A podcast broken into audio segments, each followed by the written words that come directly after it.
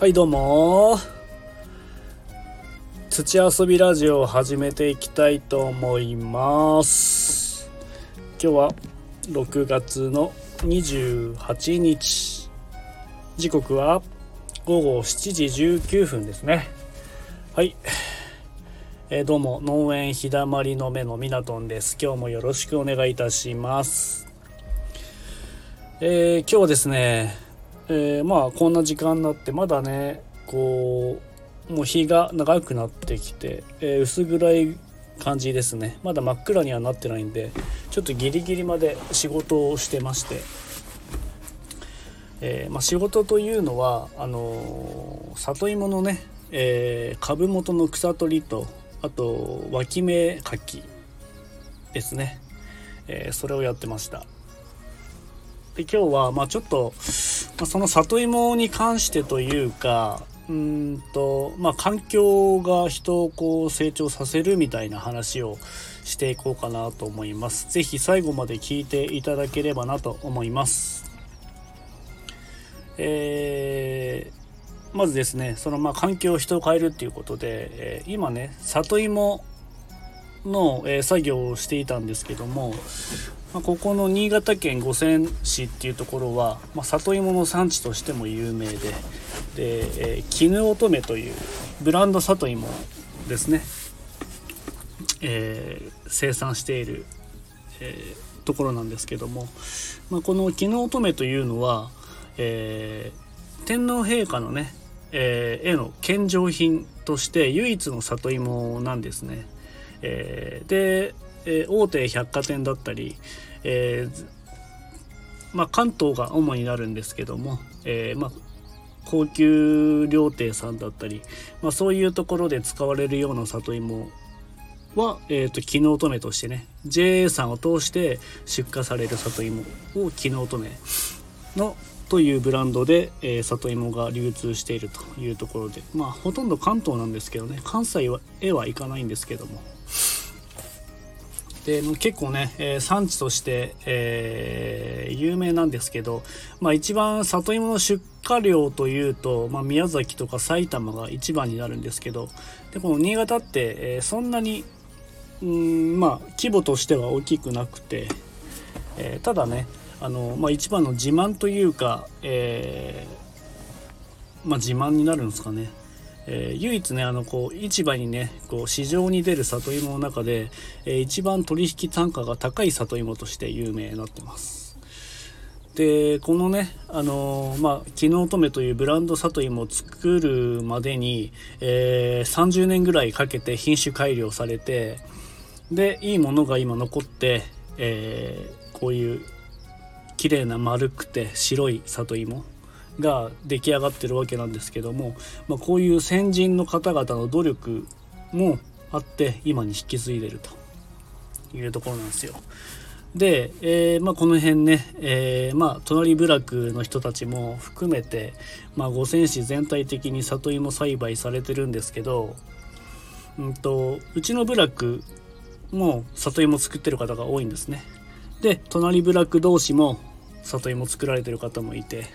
でかなりのね生産者がいるんですけども、えー、まあ、僕がね見た限り、え結構うちの部落の生産者の方々ってなんかすごく作業が丁寧だし、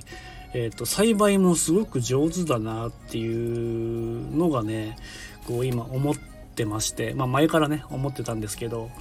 というのはあのこまめにねやっぱ作物を観察してですぐに対応してで天候に合わせて、え冠水をしたりとか、えー、いうのもちょこちょここう見受けられるんですよ。で別にあの隣の部落の人が下手とかそういうのじゃなくて、えー、こう里芋のね姿だったり、えー、を見るとこうやっぱり違うんですよ。こう作る人によってはすごく上手だし、えー、全く管理してない人は本当にあのー、まあ貧相な里芋っていうんですかね。葉っぱがうんまあしっかりしてないとかね、まあ、そういうのがこうだんだん見て取れるようになってきてでうちの部落の人って結構こまめだなーなんて思ったりしてて。でそれに負けじと僕も作って、えー、もう4年か5年かえー、まあ、父親がねもともと花農家なんでで僕が農業を始めてから野菜を新たに始めてでそこでまあ一番大きい規模を始めたのが里芋っていうところで。で最初のねこう取っかかりっていうのは、まあ、もともと産地っていうこともあって里芋の収入が安定してるっていう部分から取っかかっていったんですけど、まあ、今ではね、まあ、自分でこう販売するようになってからうーん何つうんですかねよりこう栽培に対してこだわりが出てきたというか、えー、手を抜きたくないっていう気持ちになってきたっていうところなんですけどでそれもやっぱりこう本当に近所の同じ部落の農家さんたちがすごく上手に作っててで自分もその姿を見て負けたくないなっていう気持ちが湧いてきたのと負けたくないというか別に競争をしているわけじゃないんですけどもまあ一緒にねこう技術を学んででその姿を見て僕もいいものを作ろうっていう気持ちにさせてくれる農家さんが多かったりするんですよ。って考えるとやっぱりこう自分の置かれてる環境によってこう自分のモチベーションが上がったり、うん、成長できる度合いが違ったりするんだなっていうふうに感じてます。それで今日はあのこの話をねしようかなっていうふうに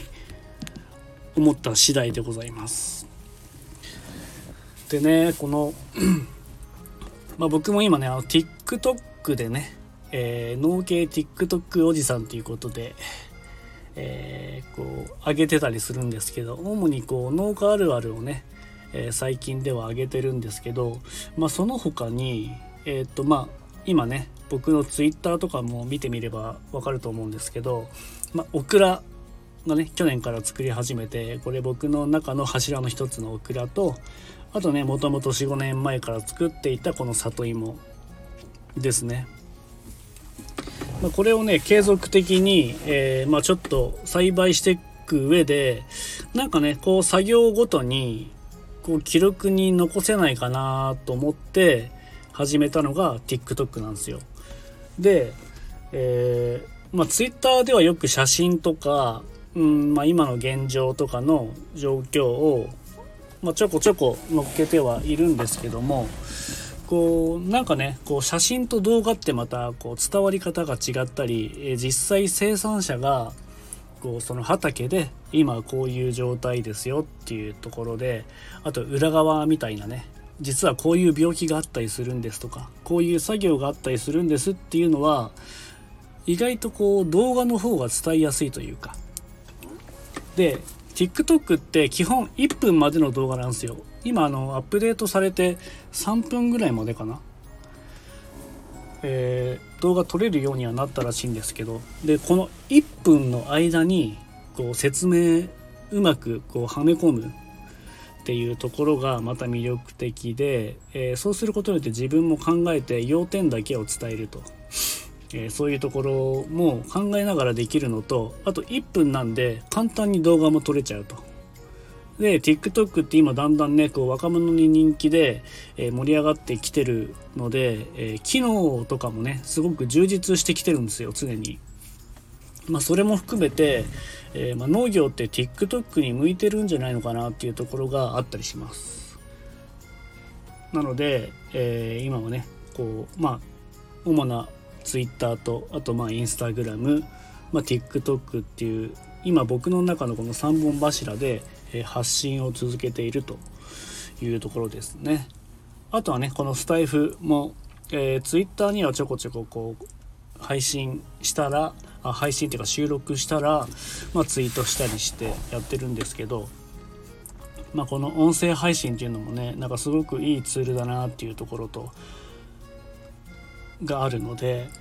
まあこれをねちょっと継続的にやっていこうかなっていうふうに思います。で僕がですねこのなんでこう、まあ、いろんな SNS を使って発信してるのかというと、うん、まあもともとはま農業をこうもっと知ってもらいたいっていうきっかけで始めたんですけど、まあ、今ね考えるとこうもし自分の、まあ、農作物とかえ商品を買っていただいた時に何かこう自己紹介みたいな、え作ってる人ってどんな人なんだろうって思うと何もねこう SNS とか発信してるものがないと、え、お客様から見てただの野菜としかこう見られないただの花としか見られないっていうのがちょっと寂しいなって思ったんですよね。でそれで、まあ、今の直売所とか、えっと EC 販売のネット販売とかねやってる際に、えっとまあ、SNS でつながる QR コードもつけてるんですけど、まあ、それをね、まあ、100人に1人でもね見てくれればで見た上で、まあ、ちょっとなんか変なことやってんなみたいな取っかかりとして面白いことやってるとこうまたね次見てくれんじゃないのかなとかあと意外と農業ってこういうことがあるんだみたいなところを知ってもらいたいと。いうふうに向けて今こう発信してるという形ですね。なので、まあ、TikTok も含めて、えー、っとこう動画で配信して、まあ、お客様が、えー、1分の動画なんで今ね結構こう YouTube とか見る方増えてきてると思うんですけど今なおさらこう YouTube もだんだんこう客層が離れてきてるっていうのがあってでなぜならえー、っとまあ Twitter でもインスタグラムでもそうなんですけど、まあ、Twitter ではフリートっていう機能があるしインスタグラムでは、えー、リールっていうね30秒の動画の機能があったりするんですよ。イコール、うんと、こう今短い動画ってすごく熱いんですよね。でなんでかっていうとこう簡単に見れて短時間でちょこちょこ見れるとで短時間で飛ばしながらいろんな人のやつを見れるとで今ねこう自分の好きな人をフォローしていくと、まあ、関連づいた人とかも出てきたりしてでこうスクロールしながらこう簡単に見る見れるっていう、えー、機能があるので、えー、そう考えると短時間でねえー、こう見れるっていうメリットがあるなというふうに思って、えー、今ねこういうふうに TikTok にも力を入れてるというところです。はいまあ、ちょっとね話はそれてしまいましたけど、まあ、今自分に置かれてるそういう現状みたいなものは、えー、まあ、周りの農家さんによっても、えー、自分を成長させてもらってるなっていうことで、まあ、環境ってねこう自分の置かれてる環境とかあとこの自分を変えるにはそういう環境に飛び込んでいくことによってこう自分は変わっていくんだなっていうふうに思います。なので、まあ、どんどんねこれからもチャレンジして新しいことにチャレンジして、えー、もっとねこう楽しいことをやっていければなというふうに思っております。はい。じゃあ今日はねこの辺で終わりたいと思います。最後まで聞いていただいてありがとうございました。もうね薄暗くなってきたんでそろそろお家へ帰らないといけないので帰りたいと思います。あとあのー、もしためになったなとか思ったらフォローとあといいねボタンとあといつも言ってますけどもプロフィール欄からインスタグラム、ツイッターもね、やってますんで、えー、よろしければ覗いてもらって、えー、ちょっとね、気になったらフォローしていただいたら嬉しいなというふうに思います。はい。終了したいと思います。ありがとうございました。さよなら。